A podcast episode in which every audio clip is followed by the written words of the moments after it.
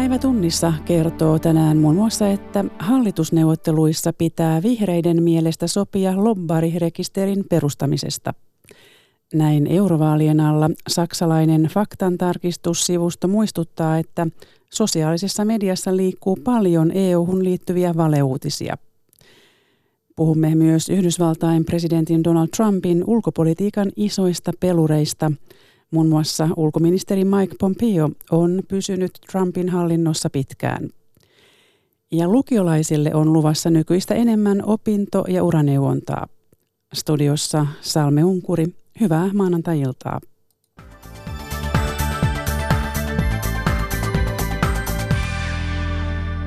Vihreiden puheenjohtaja Pekka Haavisto esittää, että hallitusneuvotteluissa sovitaan lobbarirekisterin perustamisesta – SDPn Antti Rinteen vetämien viiden puolueen hallitusneuvottelujen alussa on kohistus siitä, ketkä saavat istua neuvottelupöydissä.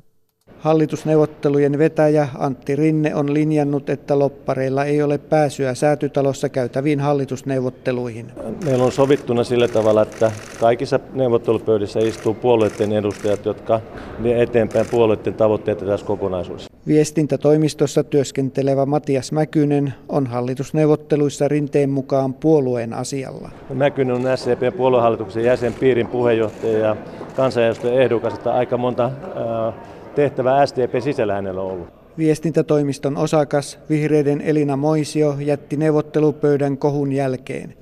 Vihreiden puheenjohtaja Pekka Haavisto pahoittelee tilannetta, jossa vihreiden perhevapaamallin paras osaaja joutui pois neuvotteluista. Haavisto perää loppariasiaan selkeitä pelisääntöjä. Ilmeisesti kun Euroopan unionissa on toimiva toimiva rekisteri, niin tämän, tämän tapainen malli varmaan voisi täällä Suomessa olla. Ja sieltä oikeusvaltiopöydästä sitten kirjaukset hallitusohjelmaan? Näin minusta pitäisi olla, että, että tämä pantaisi liikkeelle. Jos se vaatii jotakin erityistä valmistelua, niin tämmöinen valmistelu tietysti pitäisi käynnistää, mutta, tai sitten katsoa, että onko jossakin maassa tai tämä Euroopan unionin järjestelmä sellainen, joka toimii, toimisi tässä hyvin. Vasemmistoliitto luottaa muun muassa SAK-laiseen asiantuntija-apuun. Li Andersson tukee Haaviston esitystä lopparirekisteristä. Se sopii ehdottomasti ja meillä on itse asiassa oikeusvaltiokehittäminen taitaa olla meidän puheenjohtama pöytä myöskin, eli tota, ehdottomasti otetaan se myöskin asialistalle. Myös RKP käyttää viestintätoimistoväkeä. Puoluejohtaja Anna-Maja Henriksson varoittaa ylilyönneistä. Mutta mulle sopii se, että semmoinen kirjaus otetaan, että ainakin sitä voitaisiin, voitaisiin ehkä sitten seuraavalla kaudella katsoa, miettiä, että minkälainen se voisi olla. Säätytalosta Pekka Kinnunen.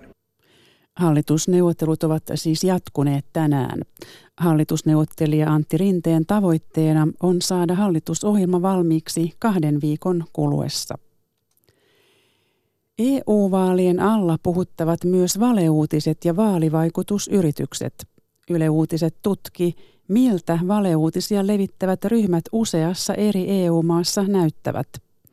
Saksalaisen faktantarkistussivuston mukaan eniten valeuutisten torjunnassa auttaa yleisön medialukutaidon parantaminen. Anna Saraste jatkaa Berliinistä. Huhut ja valheet leviävät sosiaalisessa mediassa ennätysvauhtia. Niin kävi esimerkiksi huhtikuussa, kun Pariisin Notre Damen palon aikaan väite katedraalin tuhopoltosta sai vahvistusta somessa, vaikka palo ilmeisesti syttyi rakennustyömaan takia. Saksalainen Korrektiiv faktantarkistussivusto tutkii netissä leviäviä valheita. Sitä varten se haravoi päivittäin uutisia, blogikirjoituksia ja sosiaalisen median sivuja läpi ja etsii epätosilta vaikuttavia julkaisuja. Unser Ziel, dass es keine Desinformation gibt, dass Menschen gute Informationen haben, auf deren Grundlage sie sich ihre politische Meinung bilden können. Ähm, Tavoitteenamme on, että ihmiset saavat todenmukaista tietoa. Sen pohjalta he voivat muodostaa poliittisen mielipiteensä, kertoo faktantarkistussivustolla työskentelevä toimittaja Tanja Rötkää. Rötkää johtaa faktantarkistusryhmää, joka keskittyy juuri nyt löytämään ja tarkistamaan EU-vaaleihin liittyviä valeuutisia. Ähm, ähm, Näemme esimerkiksi, että eri maiden eläkejärjestelmistä keskustellaan somessa paljon. Faktoja vääristävä uutinen voi vaikkapa saada alkunsa Unkarissa ja jatkaa sitten matkaa Italiaan ja Saksaan, Rötkää kertoo. Yle Uutisten tekemä tutkimus osoitti, että eri EU-maissa valeuutisia levitetään paljon suljettujen sosiaalisen median ryhmien kautta. Suljettujen ryhmien lisäksi erilaisilla valeuutisia julkaisevilla sivustoilla on tärkeä rooli, koska ne vahvistavat kärjistynyttä maailmankuvaa. Faktantarkistusjärjestöjen tekemän työn ohella valeuutisia voidaan torjua parhaiten kansalaisten mediakriittisyyden avulla. Korrektiiv neuvoo esimerkiksi katsomaan, miltä tililtä tai sivulta jokin uutinen on jaettu. Ennen kuin jakaa jotakin sosiaalisessa mediassa, juttu kannattaa lukea kokonaan läpi. Sen sisältämiä väittämiä voi tarkistaa hakukoneiden ja muiden lähteiden avulla, Rötkää neuvoo.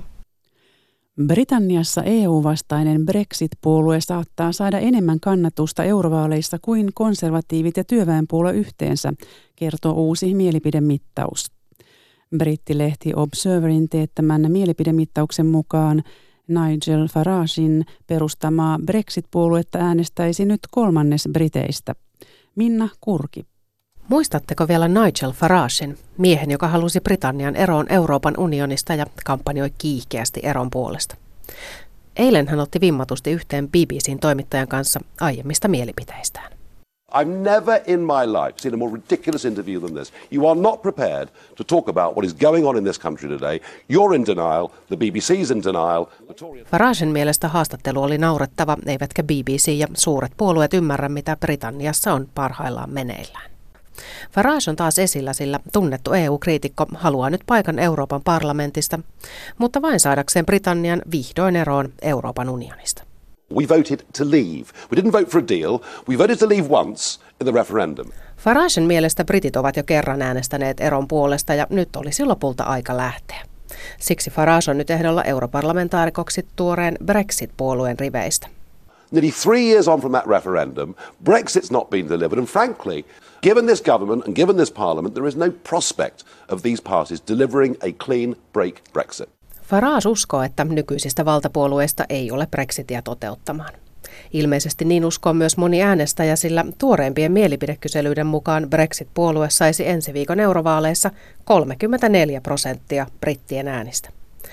Pääministeri Theresa Mayn konservatiiveja äänestäisi vain noin 10 prosenttia kansasta. Lukemat ovatkin lisänneet vaatimuksia siitä, että May kertoisi vihdoin, minä päivänä hän lopulta eroaa pääministerin paikalta. Suomi on tällä hetkellä vahvasti edustettuna Brysselin EU-virkamieskunnassa. Suomalaiset ovat sijoittuneet korkeisiin virkoihin paremmin kuin muut EU-maat keskimäärin. Tilanne on kuitenkin muuttumassa nopeasti. Nuoret eivät enää hae EU-virkoihin yhtä innokkaasti kuin EU-jäsenyyden alkuvuosina. Jos virkamieskato jatkuu, Suomen ääni EUn elimissä voi vaimentua. Brysselistä kirjeenvaihtaja Anna Karismo. Ensin hyvä uutinen. Suomalaisilla on nyt ennätysmäärä korkeita pääjohtajan paikkoja EU:ssa.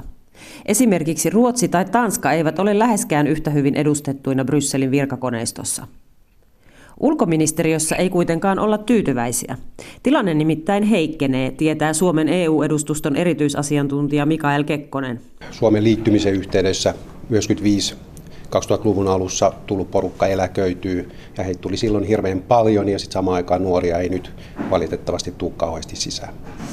Hirveästi ei EU-ura kiinnosta, koska palkkataso on kohtuullinen Suomessakin, elämänlaatu on hyvä, eli, eli ei saada houkuteltua ihmisiä hakemaan niin hyvin kuin haluttaisiin. Jos nuoria ei saada houkutelluiksi Brysseliin lisää, Suomen ääni EU:ssa voi himmentyä. Se voi tarkoittaa sitä, että joitakin meidän erityisolosuhteita vaikkapa maataloudessa, metsätaloudessa, liikennepolitiikassa ei osata toimielimissä ottaa ihan yhtä hyvin huomioon kuin mitä nyt tapahtuu. Mikael Kekkonen sanoo. EU-parlamentissa työskentelevä Iina Liitseen on yksi harvoja suomalaisia kolmikymppisiä Brysselissä. Eniten, eniten on varmaan, no se taitaa olla se Italia Espanja ää, kuitenkin. Ja siis sehän noissa kilpailuissa niin selkeästi on päässyt italialaisia ja espanjalaisia viime vuosina eniten läpi. Se näkyy työssä, että yksikön, yksikön kokouksissa on tosi tärkeää, että siellä tulee esille niin kuin näkemyksiä jokaisesta jäsenmaasta ja se, että kun me tiedotetaan, niin on tosi tärkeää, että, että otetaan huomioon ne kansalliset sellaiset niin kuin yksityiskohdat ja mikä, on, mikä kiinnostaa missäkin maassa. Mikä Liitseenin houkutteli EU-uralle? Pääsee kiinni isoihin asiakokonaisuuksiin ja sitten toki tämä kansainvälinen ympäristö, eli saa tehdä töitä äh, ihmisten kanssa, jotka on tosi erilaisista kulttuureista äh, lähtöisin. Mä halusin EUlle myös sen takia, että mä haluan olla mukana rakentamassa EUta.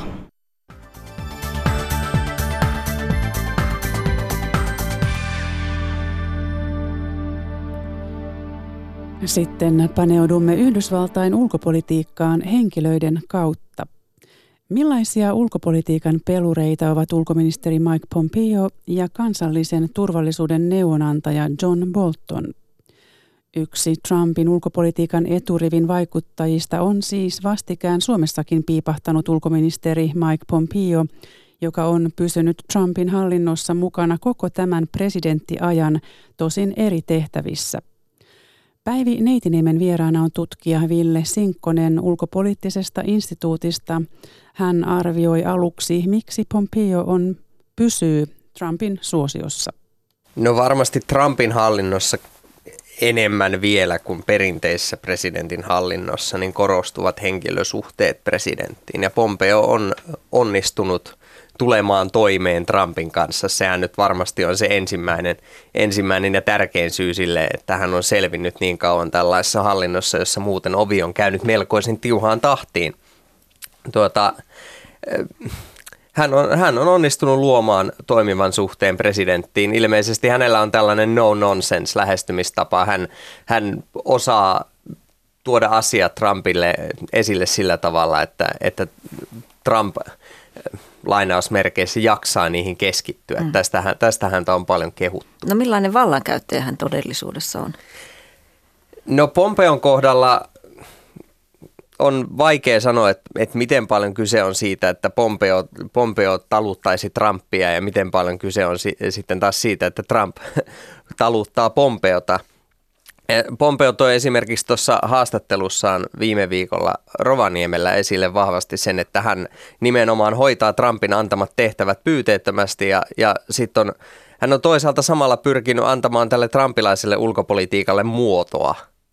Tällaisia, hän on pitänyt paljon tällaisia linjapuheita, jotka on itse asiassa melkoisen trumpilaisia. Ja, ja siitä nähtiin yksi esimerkki esimerkiksi tuolla Arktisen neuvoston kokouksessa Rovaniemellä. Eli, eli hän tuo esille tätä Trumpin hallinnon viestiä, jonka keskiössä on nyt nimenomaan ollut tämä suurvaltojen välinen strateginen kilpailu ja, ja kamppailu. Mutta jos ajattelee hänen poliittisen uran alkua, niin voi, olisiko voinut olettaa, että hän on itsenäisempi toimija? No jos ajatellaan Pompeon poliittista uraa, niin, niin sanotaan, että hän on nyt ainakin äh, se ei ole yllättävää, että hän on päätynyt tässä Trumpin hallinnossa näin keskeiseen asemaan. Eli, eli hän oli, oli tuota, kova Clinton-kriitikko esimerkiksi näiden Benghasi kuulemisten, kuulemisten kontekstissa tuolla, tuolla kongressissa. Hän tuli kongressiin T-kutsuliikkeen myötä 2010 välivaaleissa. Et, et se, niin se on hankala arvioida, että miten, miten niin tämän poliittisen uran perusteella voisi sanoa, että olisiko hänen nyt pitänyt olla itsenäisempi tai vähemmän itsenäinen, itsenäinen toimija tässä, tässä Trumpin hallinnon kontekstissa. Sanotaan niin, että hän on selvästi osaava poliittinen toimija ja hän tietää, että miten pitkälle voi mennä niin kuin omissa linjauksissa tällaisessa Trumpin hallinnon hankalasti navigoitavassa kontekstissa. Ja hänenkin käsissään on kaksi varsin hankalaa aihetta tällä hetkellä Yhdysvaltain ulkopolitiikassa, sillä Pompeohan piti viime viikolla matkustaa Rovaniemeltä tästä arktisen neuvoston kokouksesta Berliiniin tapaamaan liittokansleri Angela Merkeliä, mutta suunnitelmat muuttuivat ja hän matkustikin Bagdadiin Irakiin.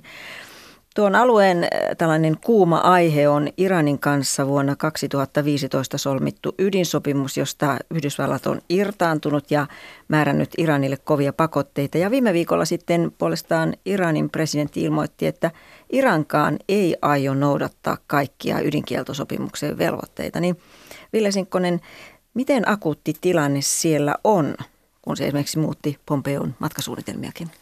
No Yhdysvaltojen hallinnon mukaan nimenomaan Iranin suunnalta tällä hetkellä kohdistuu Yhdysvaltoihin välitön uhka.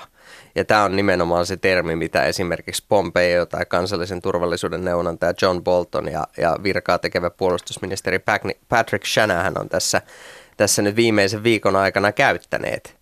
Et, eli tuota, Yhdysvalloilla on ilmeisesti näiden virkamiesten mukaan sellaista tiedustelutietoa, joka kertoo, että, että nyt Iran tai, tai jotkut sen liittolaiset tuolla alueella tällä hetkellä muodostavat Yhdysvalloille tällaisen, tällaisen akuutin ja välittömän uhan. Ja siinä kontekstissa sitten tätä on analysoitu. Tätä Mutta sen kummemmin sitä uhkaa ei avattu. Niin sitä ei ole avattu sen ihmeellisemmin. Tietysti sitä voitaisiin perustella myös sillä, että jos kyse on tiedustelutiedosta ja se on klassifioitua salaista tietoa, niin, niin sitten Yhdysvallat ei sitä lähde avaamaan. Mutta, mutta tuota, tietysti yksi tapa nähdä tämä tilanne on, että Yhdysvallat haluaa vain tässä, tässä paineistaa mm. Irania, Irania lisää – ja sitten seuraava kysymys sen jälkeen on tietysti se, että mikä Yhdysvaltojen lopullinen tavoite tässä on, että on, pyrkiikö Yhdysvallat nyt tällä paineistamaan Iranin neuvottelupöytään? Ne asiat, mitä Yhdysvallat pyytää Iranilta, Iranilta silloin, kun Yhdysvallat irtautui Iranin ydinsopimuksesta, niin oli tällainen 12 asian lista. Ja periaatteessa se tarkoittaisi sitä, että Iran, Iran luopuu kaikista valtapyrkimyksistään tuolla alueella. Ja, ja se on hyvin epärealistinen lähtökohta aloittaa neuvotteluja Iranin kanssa. Iran ei todennäköisesti tällaisilla, tällaisella listalla tai tällaisen listan pohjalta lähde käymään Yhdysvaltojen kanssa – kansan neuvotteluja. No sitten sit toinen vaihtoehto tietysti on, että, että tässä on, harrastetaan tämmöistä regiimin vaihdospolitiikkaa, mutta, mutta sitten sekin, että Iran on pärjännyt kuitenkin tai tullut toimeen siitä huolimatta, että sillä on ollut, ollut päällä ennen tätä ydinsopimusta tosi rankat talouspakotteet. Eli, eli sekään nyt ei sitten näyttäydy, näyttäydy niin kuin strategisesti järin, järin ainakaan pitkällä aika, ainakaan lyhy, anteeksi, lyhyellä aikavälillä sellaiselta niin kuin helposti saavutettavalta mm. vaihtoehdolta Eli tämä tut- regiimin muutos. Tutkijat molemmin puolen Atlanttia pohtivat, että mikä on tämä Trumpin politiikan tavoite ihan pitkällä. Niin kyllä siis, siis varmasti tässä on, tässä on niin paljon eri, eri muuttujia ja elementtejä. Tietysti yksi on tämä niin kuin sisäpoliittiseen, sisäpoliittiseen äh, kontekstiin suunnattu viesti – et hyvin, hyvin vaikea tällä hetkellä sanoa, että mikä, mikä niin kuin, millainen toiminta Iranin puolelta olisi sitten tälle Yhdysvaltojen hallinnolle sellainen siirto, jolla päästäisiin tästä pattitilanteesta eteenpäin. Ja sitten tietysti kun ollaan tällaisessa pattitilanteessa, ja tietysti tässä ei pidä myöskään vähätellä sitä, että Iran on harjoittanut destabilisoivaa toimintaa tuolla alueella. Se, se on selvää, siitäkin on, on olemassa olemassa, siis. Kyllä epävakauttavaa mm, mm. toimintaa alueella. Mm. Siitä, on, siitä on olemassa todistusaineistoa. Kyllä, kyllä monessa eri kontekstissa oli kyse sitten Syyriasta tai, tai Jemenistä. Eli, eli tätäkään ei, ei niin pidä vähätellä, mutta se, se riski, mikä tässä on tällä hetkellä, on tietysti se, että kun retoriikka kovenee, niin, niin sitten tällainen niin kuin inhimillisen virheen riski kasvaa. Sitten kun alueelle tuodaan lisää sotilaskalustoa ja muuta, niin tietysti tässä on se, se riski, että, että tapahtuu joku sellainen tapahtuma, joka johtaa tämmöiseen eskalaatiokierteeseen, mitä Aivan. tietenkään kukaan ei toivo. No, toinen kuuma aihe, viime päivien aihe on tämä kauppasota Kiinan kanssa. Ulkoministeri Pompeohan puhui jo Rovaniemen tai Rovaniemen huippukokouksessakin kovasanaisesti Kiinasta ja perjantaina Yhdysvallat korotti melkein 6000 Kiinasta tuotavan tuotteen tullimaksu. Ja korotus oli 10 prosentista 25 prosenttiin, eli aika roima. Samaan aikaan kyllä yritettiin neuvotellakin tässä tullikiistassa, mutta tuloksia ei saatu aikaan. Niin miltä näyttää, kuinka yhtenäinen näkemys Washingtonissa on tästä Trumpin kovasta Kiinalinjasta? No sanotaan, että Trumpin hallinnon sisällä selvästi se on mennyt haukkamaisempaan suuntaan, että sellaisetkin henkilöt Trumpin hallinnon sisällä, jotka aiemmin on ehkä kannattanut enemmän tämmöistä keskustelevaa politiikkaa Kiinan kanssa, niin on nyt enemmän tämän, tämän tuota, Trumpilaisen tullilinjan takana. Eli, eli se on yksi, yksi keskeinen, keskeinen muutos. Ja sitten itse asiassa, jos ajatellaan Trumpin ulkopolitiikkaa ja jotain semmoista ulkopolitiikan lohkoa, joka todennäköisesti jää elämään Trumpin kauden jälkeen, niin se on nimenomaan tämä voimallisempi Kiinan haastaminen. Eli siitä on syntymässä jonkun sorttinen konsensus yli puolueen rajojen Yhdysvalloissa. Näin, näin näkisin. Vaikka Saattaa nyt olla ihan, sellainen niin. Trumpin ulkopolitiikan keskeinen perintö. Toki siinä on eri syyt, että, että näin nähdään sekä republikaanien että demokraattien piirissä. Että Trumpin hallinto on tuonut vahvasti esille sitä, että Kiina on tämmöinen strateginen suurvaltakilpailija, se harjoittaa epäreilu kauppa- ja talouspolitiikkaa. Ja, ja sitten taas demokraattien puolelta he toki tunnustaa tämän aspektin, mutta he on tuonut myös vahvasti esille sitä, että Kiinan ihmisoikeustilanne on heikentynyt huomattavasti. Ja sitten myös sitä, miten presidentti Xi on, on tuota, pönkittänyt omaa valtaansa Kiinassa. Eli, ja sitten taas myös tästä keinopakista ollaan vähän eri mieltä, eli varmaan demokraattipiireissä esimerkiksi niin tämä Trumpin vetäytyminen Tyynemeren vapaakauppasopimuksesta nähdään negatiivisessa valossa. Se olisi ollut yksi sellainen tapa padota nimenomaan tätä Kiinan taloudellista vaikutusvaltaa tuolla alueella. No Trump on lähtenyt tämmöiselle hyvin konfrontationaaliselle tullilinjalle sitten taas tässä, tässä Kiina-kysymyksessä. Toskin tosi jonkin verran soraääniäkin on kuullut. Juuri uutisissa kerrottiin tästä Trumpin yhdestä neuvonantajasta. Joo, kyllä siellä on, siellä on tietysti näkemyseroja Trumpin hallinnon mm. sisälläkin siitä, että miten tässä pitäisi edetä ja myös siinä, että miten voimallisesti näitä, näitä tulleja pitäisi, pitäisi tuoda voimaan ja, ja tuota, et, tässä on kyse tietysti siitä semmoisesta neuvottelupositioinnista myös, koska siitä oli myös uutisia, että G20-kokouksessa kesäkuussa jatkettaisiin näitä keskusteluja. Eli, eli tuota, tämä voi olla hyvin lyhytaikainen myös tämä, tämä Yhdysvaltojen tämänhetkinen positio tässä. Mm. No tutkija Ville Sinkkonen, puhutaan vielä siitä toisesta ulkopolitiikan isosta pelorista Trumpin hallinnossa. Suurin piirtein yhtä aikaa ulkoministeri Pompeon kanssa aloitti uusi kansallisen turvallisuuden neuvonantaja John Bolton. Millaista valtaa neuvonantajan pesti antaa Boltonille? No se antaa Boltonille valtaa, koska kansallisen turvallisuuden neuvonantajan roolihan on nimenomaan suodattaa presidentille tietoa. Ja, ja hän toimii sellaisena, niin kuin, hän on sellainen keskeinen linkki näiden eri, eri ministeriöiden ja tiedustelutoimijoiden ja niin edelleen ja, ja presidentin välillä. Ja, ja hän käy, käy keskustelua presidentin kanssa nimenomaan strategisista prioriteeteista, toimintamalleista, niin edelleen. Eli, eli hänellä on tällaista agendan asettamisvaltaa. Valtaa. Tosin Trumpin valkoisen talon osalta on todettava, että, että tässäkin varmasti se henkilösuhde ulottuvuus korostuu enemmän kuin, kuin perinteisessä valkoisessa mm. talossa. Boltonin edeltäjä H.R. McMaster tämän, tämän sai, sai sitten kokea, kokea niin sanotusti nahoissaan, kun hän tuli erotetuksi tuosta virasta. Ja sitten oli paljon spekulaatiota silloin julkisuudessa ja paljon vuotoja Trumpin hallinnon sisältä, että hän ei tosiaankaan tullut presidentin kanssa toimeen, koska hän oli myös sellainen toimija, joka sanoi Trumpille aika suoraan, toi esille omaa näkemystään ja varmasti hänen maailmankuvansa oli myös aika kaukana siitä, että mikä Donald Trumpilla on. Boltonin maailmankuva varmasti hieman lähempänä sitä trumpilaista maailmankuvaa. Tosin Bolton on, on melkoinen ulkopoliittinen haukka. Ja tuulinen tuntuu olevan tämä pesti edelleen, sillä amerikkalaismediathan kertovat, että Trumpin tyytymättömyys Boltonia kohtaan on kasvanut ja syynä on tämä pitkän pattitilanteessa ollut Venezuela. Niin miksi Trump tässä asiassa arvosteli Boltonia? No Trump on näiden mediatietojen mukaan niin eh, kokenut, että Bolton vie Yhdysvaltoja liian lähelle sotilaallista konfliktia Venezuelassa.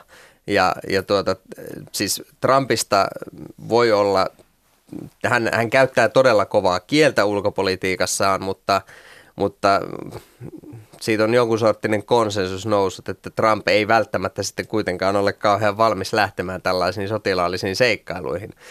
Osittain sen takia, että hän on kampanjoinut nimenomaan näitä Yhdysvaltojen sotilaallisia operaatioita vastaan ja vaalitkin on tulossa. Eli, eli tässä on paljon tällaisia elementtejä, jotka niin kuin, no, jos Bolton on, Bolton on sellainen henkilö, jos ajatellaan, että hän on haukka, että, että hän hän näkee aina tämän sotilaallisen vaihtoehdon olemassaolon ja varmasti myös tuo sitä, tuo sitä esille. Hän on tuonut sen myös esille julkisuudessa, että kaikki vaihtoehdot ovat pöydällä Venezuelan suhteen. Ja tämä ei välttämättä sitten kuitenkaan istu, istu Trumpin pirtaan, vaikka mm. Trump tykkää käyttää kovaa kieltä, niin sitten pitäisi ylittää tämä sotilaallisen voimankäytön raja, niin, Niin Mutta tuota, Boltonko olisi halukkaampi lähtemään myös sotilaisesti selvittämään No näin, näin voisi ajatella, että Bolton olisi mm. halukkaampi kuin monet muut Trumpin neuvonantajat. Mm. No siellähän oli vapunaattona tuota, tällainen tämän oppositiojohtajan Juan Guaidon yritys kääntää tämä valtataistelu voitokseen, mutta se epäonnistui pahemman kerran. Ja, ja nyt viikonloppuna uutisoitiin, että Guaido olisi valmiimpi yhteistyöhön Yhdysvaltain asevoimien kanssa Maduron syrjäyttämiseksi. Minkälaista halukkuutta Yhdysvalloilla on puuttua tilanteeseen tällä tavalla? No nähdäkseni ollaan vielä aika kaukana siitä, että Yhdysvallat puuttuisi sillä tavalla eksplisiittisesti sotilaallisesti tähän tilanteeseen. Että et, et sellaiset skenaariot, jossa Yhdysvallat tuolla voisi joutua käyttämään sotilaallista voimaa, olisi se esimerkiksi se, että tilanne maassa menisi niin pahaksi, että sieltä pitäisi ruveta evakuoimaan Yhdysvaltojen kansalaisia. Ja todennäköisesti, jotta tällainen laaja evakuointioperaatio saataisiin toimimaan, niin se todennäköisesti vaatisi Yhdysvalloilta jonkun verran sotilaallisen voiman käyttöä, esimerkiksi jonkun satamahaltuunoton tai, tai jonkun tällaisen lentotukikohdan tai vastaavan hyödyntämistä sitten tämän evakuointioperaation puitteissa. Tästä puhui esimerkiksi muutamat Yhdysvaltojen entiset kenraalit, jotka on, on tuolla alueella ollut, ollut tuota, johtavissa asemissa. Näin totesi tutkija Ville Sinkkonen ulkopoliittisesta instituutista tänä aamuna Päivi Neitiniemen haastattelussa.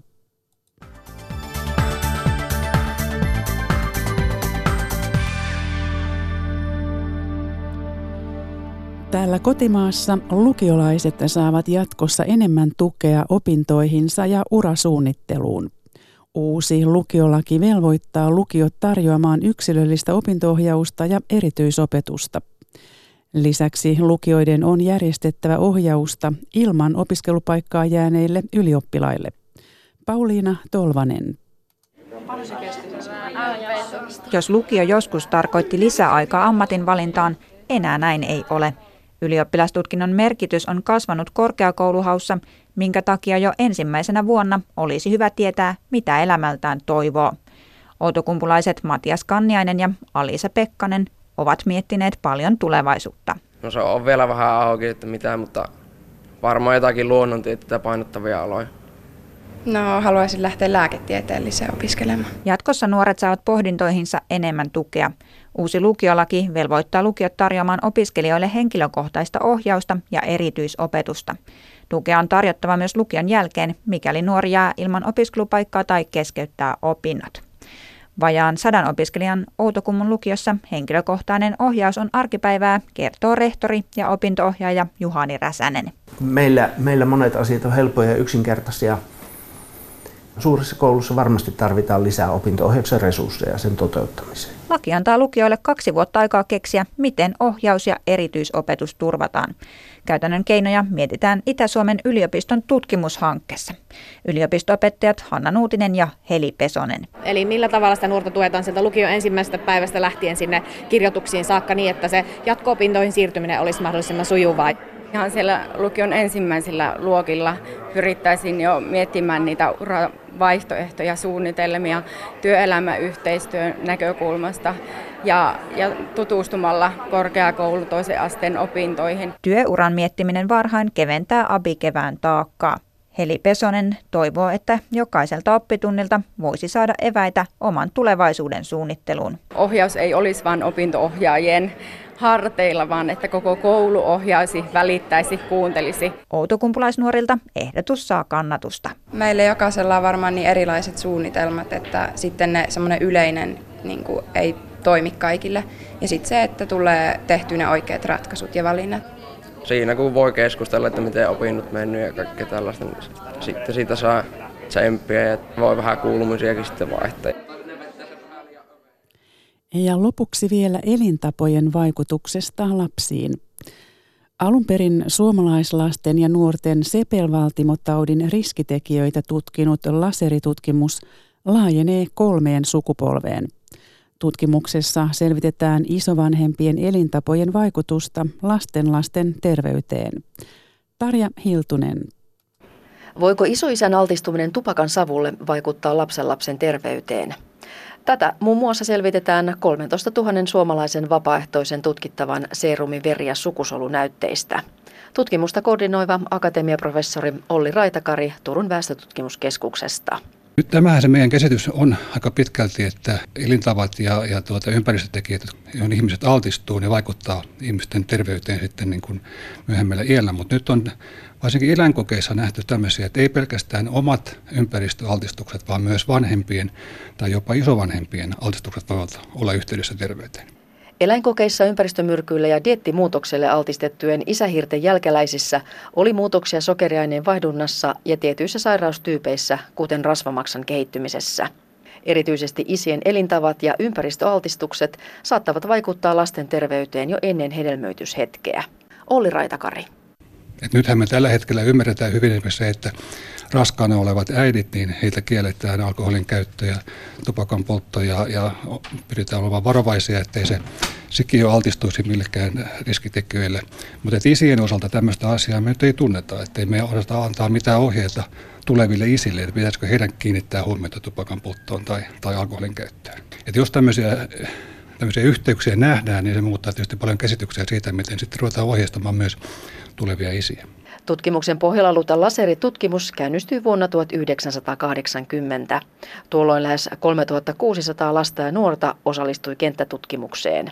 Yksi tutkittavista on turkulainen Neija Koskivaara, jonka poika tulee nyt laajentuneen tutkimuksen piiriin. Kyllä sitä niin kuin esimerkiksi jossain väitetään, että me kannetaan semmoista historian taakkaa elimistössämme. Ja totta kai varmaan meidän geeneihin on tullut jotain muutoksia, en tiedä saadaanko tässä semmoista selville, mutta mut kyllä ne sitten ne elintavat, niin kuin, ne välittyy niin kuin ihan konkreettisesti, joko vieraillaan isovanhempien luona, niin toki siellä ollaan niin kuin he elävät ja meillä eletään niin kuin meillä eletään ja seuraava sukupolvi elää taas omalla tavalla ja sillä kaikella on, on, on tietysti vaikutusta. Ja näihin ajatuksiin päättyy maanantain päivätunnissa. Kiitoksia seurasta ja mukavaa loppuiltaa.